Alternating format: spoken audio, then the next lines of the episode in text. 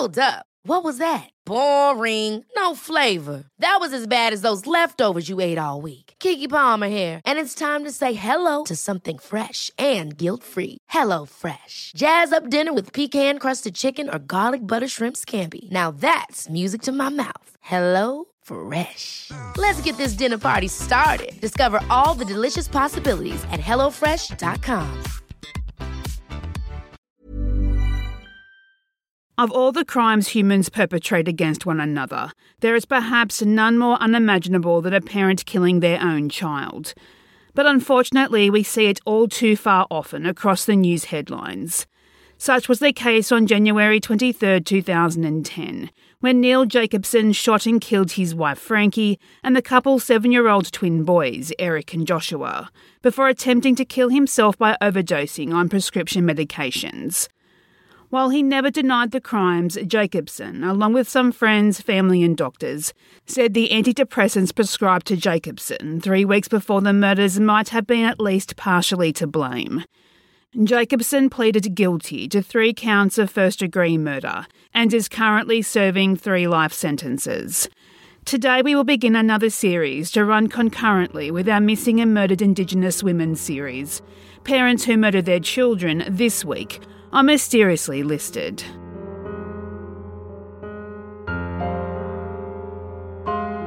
Number 6. James Dupree Lewis Jr. His name was James Dupree Lewis Jr., but everyone knew him as Squirt. And he lived with his baby sister, his mother Deborah Johnson, and her live in boyfriend of one year, Morris Marcel Martin. They lived in an apartment in Lancaster, Pennsylvania.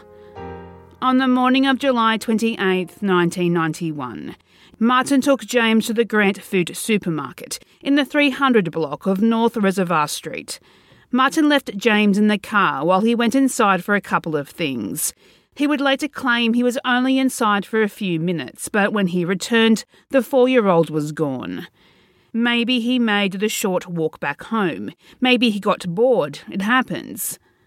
But when Martin arrived back at the apartment, James wasn't there and he was reported missing to police. The police immediately showed up and they searched the neighbourhood, up and down as day turned to night, but there was no sign of the missing boy. Ultimately, this search would last 71 days. Investigators scoured over evidence and performed interviews. Residents turned out in droves to help in the searches. As County President Judge Joseph Madden said, quote, He didn't walk into a new life at age four. Something happened to him. Unquote. Authorities eventually determined Martin's story about James was untrue. Looking back at previous reports of possible child abuse from earlier that year, where social workers made multiple unannounced visits to the household, but Johnson and Martin adamantly denied there was any violence in the home.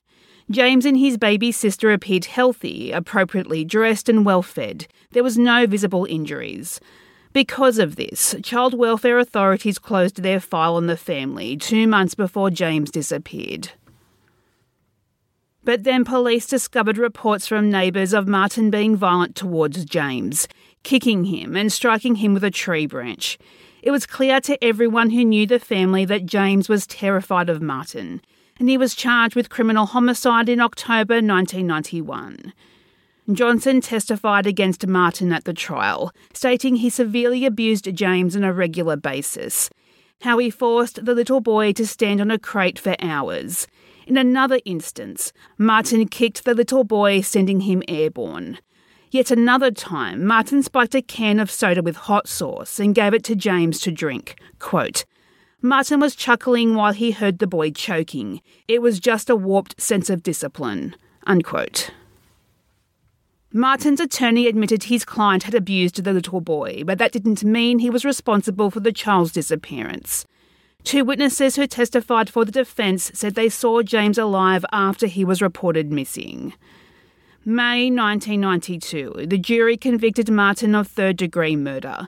This would be the first murder conviction without a body in the state of Pennsylvania. He served 20 years in prison before being released in 2012. Most of James's family, including his mother Deborah Johnson, have moved away from the area. James's body has never been found.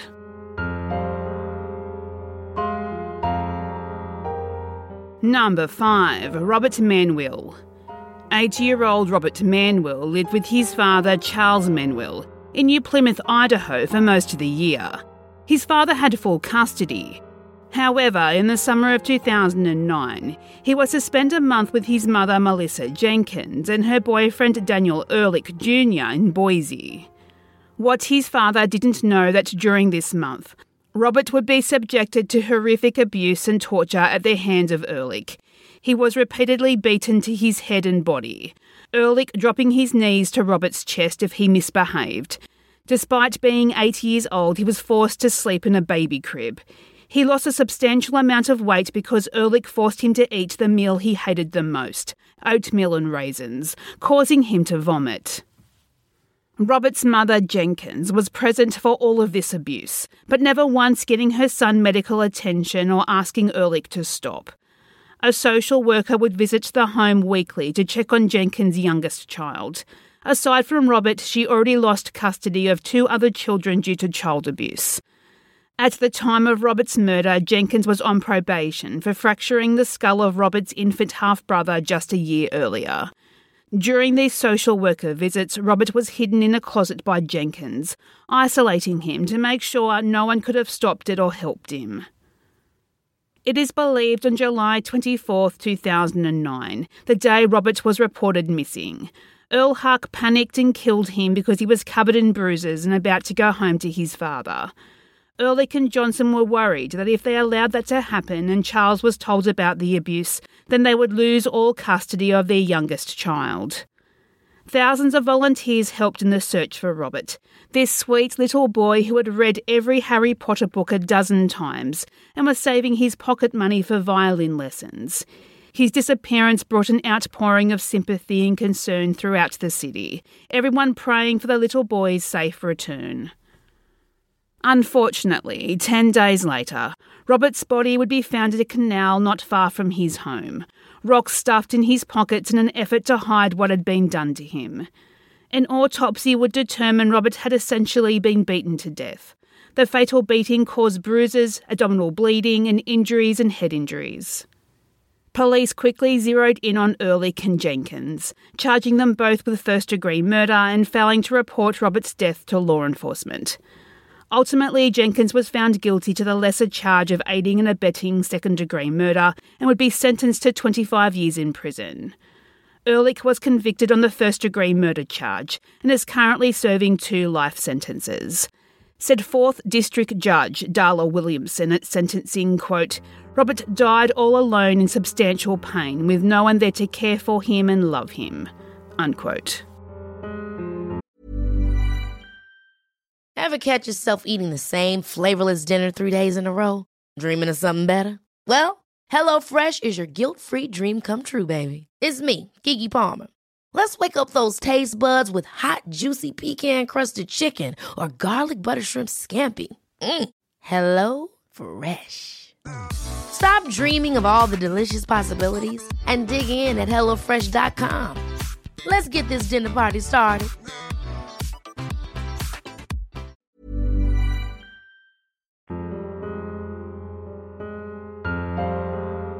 Number 4. Avalon Lewis. January 15, 2010, 6:40 p.m., Roanoke, Virginia. A call comes into 911 to report a break-in and an abduction. Three men broke into a home on the 2100 block of King Charles Avenue Southeast. Brendan Lockett was reporting being knocked unconscious. His four year old stepdaughter had been bound and restrained, and they had abducted his two year old stepson Avilon, leaving behind a ransom note demanding $10,000.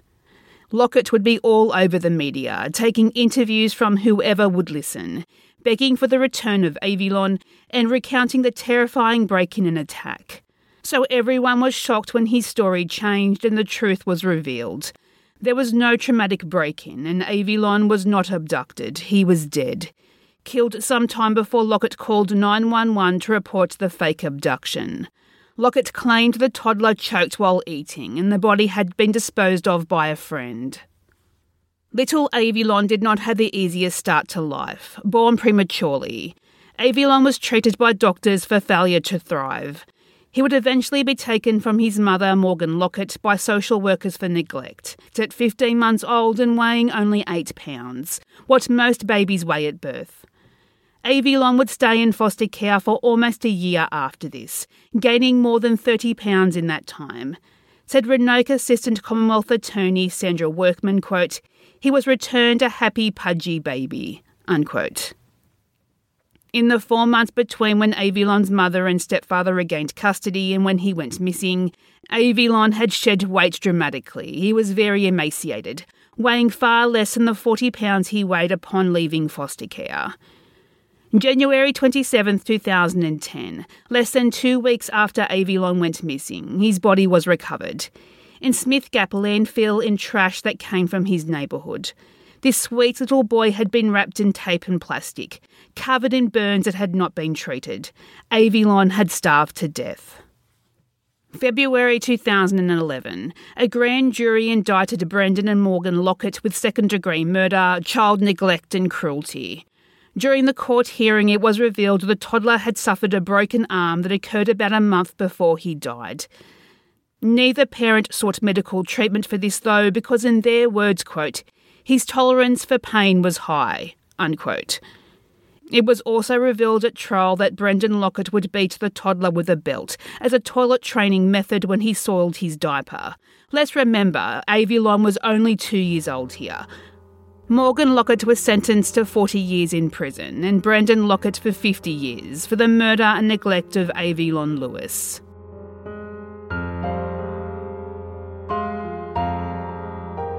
Number 3. Lauren Dickens. 19 year old Shakara Dickens was a single mother to two children under two years old. The father of these babies, Benjamin Norfleet, was in prison, and she was struggling financially to care for the children. According to Dickens' initial report to police, September 7, 2010, a woman arrived at her apartment in Memphis, Tennessee, claiming to be a friend of her baby daddy. Dickens would state she never met this woman before, but described her as white and in her 40s. This woman offered to take Dickens' youngest child, nine month old Lauren Dickens, until Benjamin was released from prison. Relieved, Dickens gave this baby without getting the woman's name or any contact information. For the next week, Dickens lived it up in true Casey Anthony style. She went out clubbing with friends, downing drinks without any concern for her baby. She went out shopping for new clothes and even got a new tattoo. Only reporting Lauren missing eight days later when her mother demanded her to. Now, police did not believe Dickens' story right from the get go. They visited Benjamin in jail to try and get more information, but he knew nothing. He didn't know anyone matching the description Dickens gave. He hadn't even spoken with Dickens for a month after she blocked his number.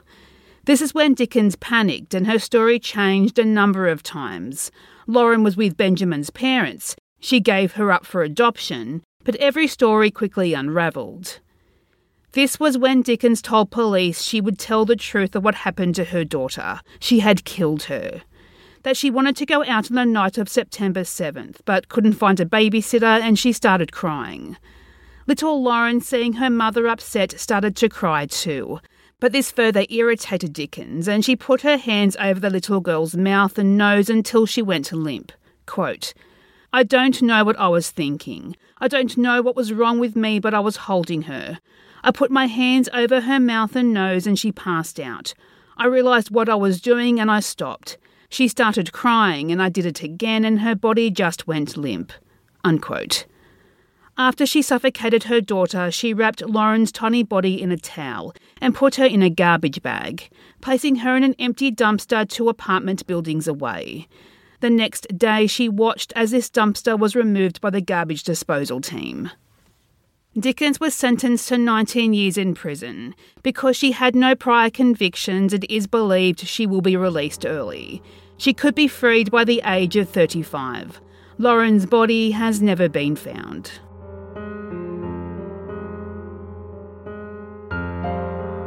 Number 2.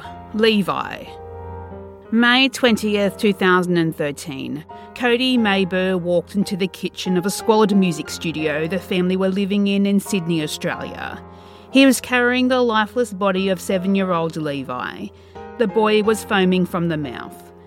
He told his new partner and Levi's mother, Kayla James, that he had been in an accident, that Levi knocked himself out after falling off a pogo stick. It was obvious the boy was in serious need for medical attention, but James insisted Levi was only acting up for attention. To prove this wasn't true, Maybir would punch the child in the stomach and scream in his face. He would light a cigarette lighter and hold the flame over the child's hands and feet until Levi flinched. This was enough for the couple, and they would leave Levi on the ground on a dirty mattress for 24 hours while he was dead or dying. It would only be the following morning when James found her son cold and stiff that she would call for paramedics. Maybir made up a number of stories to explain Levi's injuries. First, he told police that the boy had fallen off a pogo stick. Then he had fallen off a catering size instant coffee tin on which he'd been forced to balance as a form of punishment. When doctors discounted all of this as the cause of Levi's injuries, Maybir finally struck on the story he would repeat at his trial that he'd accidentally thrown him on the floor whilst play wrestling. After a seven week trial, a jury convicted Kodi Maybir for Levi's murder and 13 other charges of assault and recklessly wounding Levi over a 10 week period, and of producing child abuse material. Bizarrely, the most powerful evidence against Maybir and James came from hours of video recorded from James's mobile phone and from a computer on which the pair recorded themselves beating Levi, getting his siblings to hit him, battering him with a spatula and wooden plank, and even trying to force him to insert a finger into his three year old brother's anus. In March 2016, Maybir was sentenced to 32 years in jail with a non parole period of 31 and a half years.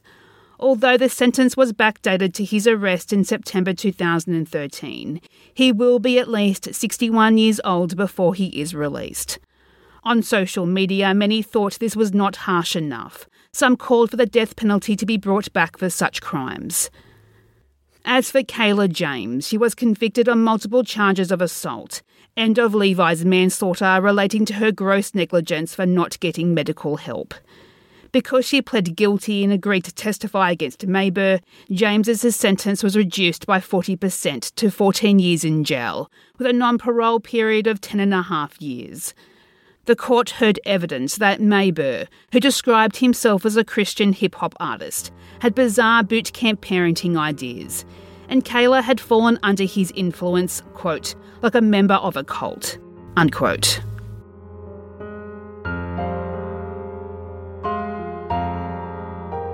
Number 1. Aniston Walker, July 9, 2014.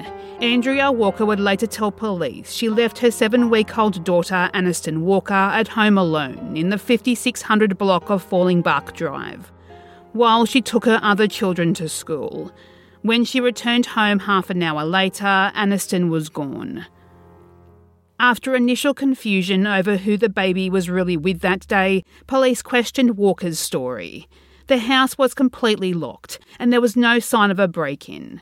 Especially since neighbours would later state they didn't even know there was a baby in the household. Quote, I knew she had those boys, but not the baby. Sure didn't. I'm just as surprised as everyone else. Unquote. Police searched all around the area, in homes under construction, in dumpsters and trash bins, and then eventually in a wooded area around the family's home with cadaver dogs. But there was no sign of Aniston, and three days after she disappeared, the ground search was suspended.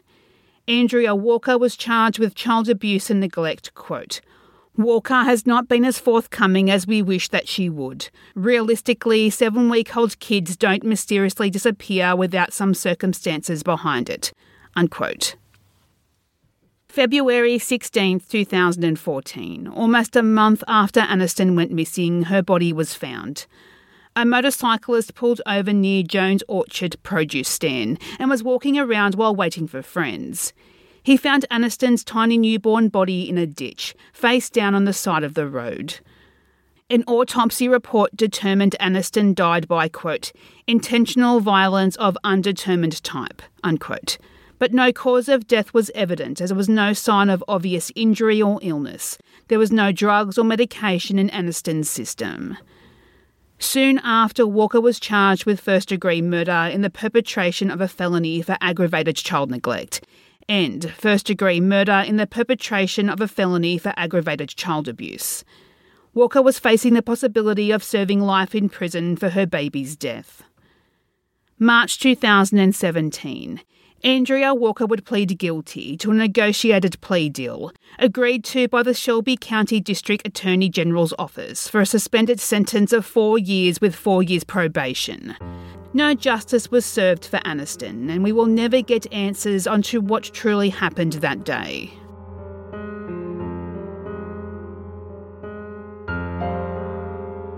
What would you like to see mysteriously listed? Do you have a particular theme that interests you? Please search Mysteriously Listed on Facebook. Like the page so you don't miss an episode. You can also talk to us on Twitter, search Mysterious List. If you like what you heard today, we would appreciate it if you share this episode on your social media of choice and subscribe and leave a positive review on your podcast app. Research, additional writing, hosting, and production is by me, Ali. Music is by Mayu.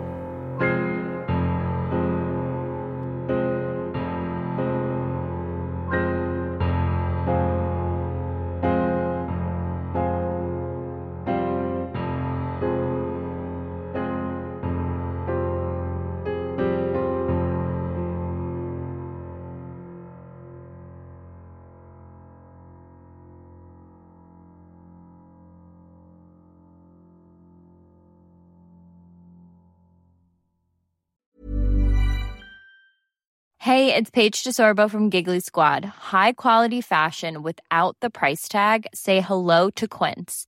I'm snagging high-end essentials like cozy cashmere sweaters, sleek leather jackets, fine jewelry, and so much more. With Quince being 50 to 80% less than similar brands. And they partner with factories that prioritize safe, ethical, and responsible manufacturing. I love that. Luxury quality within reach. Go to quince.com slash style to get free shipping and 365 day returns on your next order. Quince.com slash style.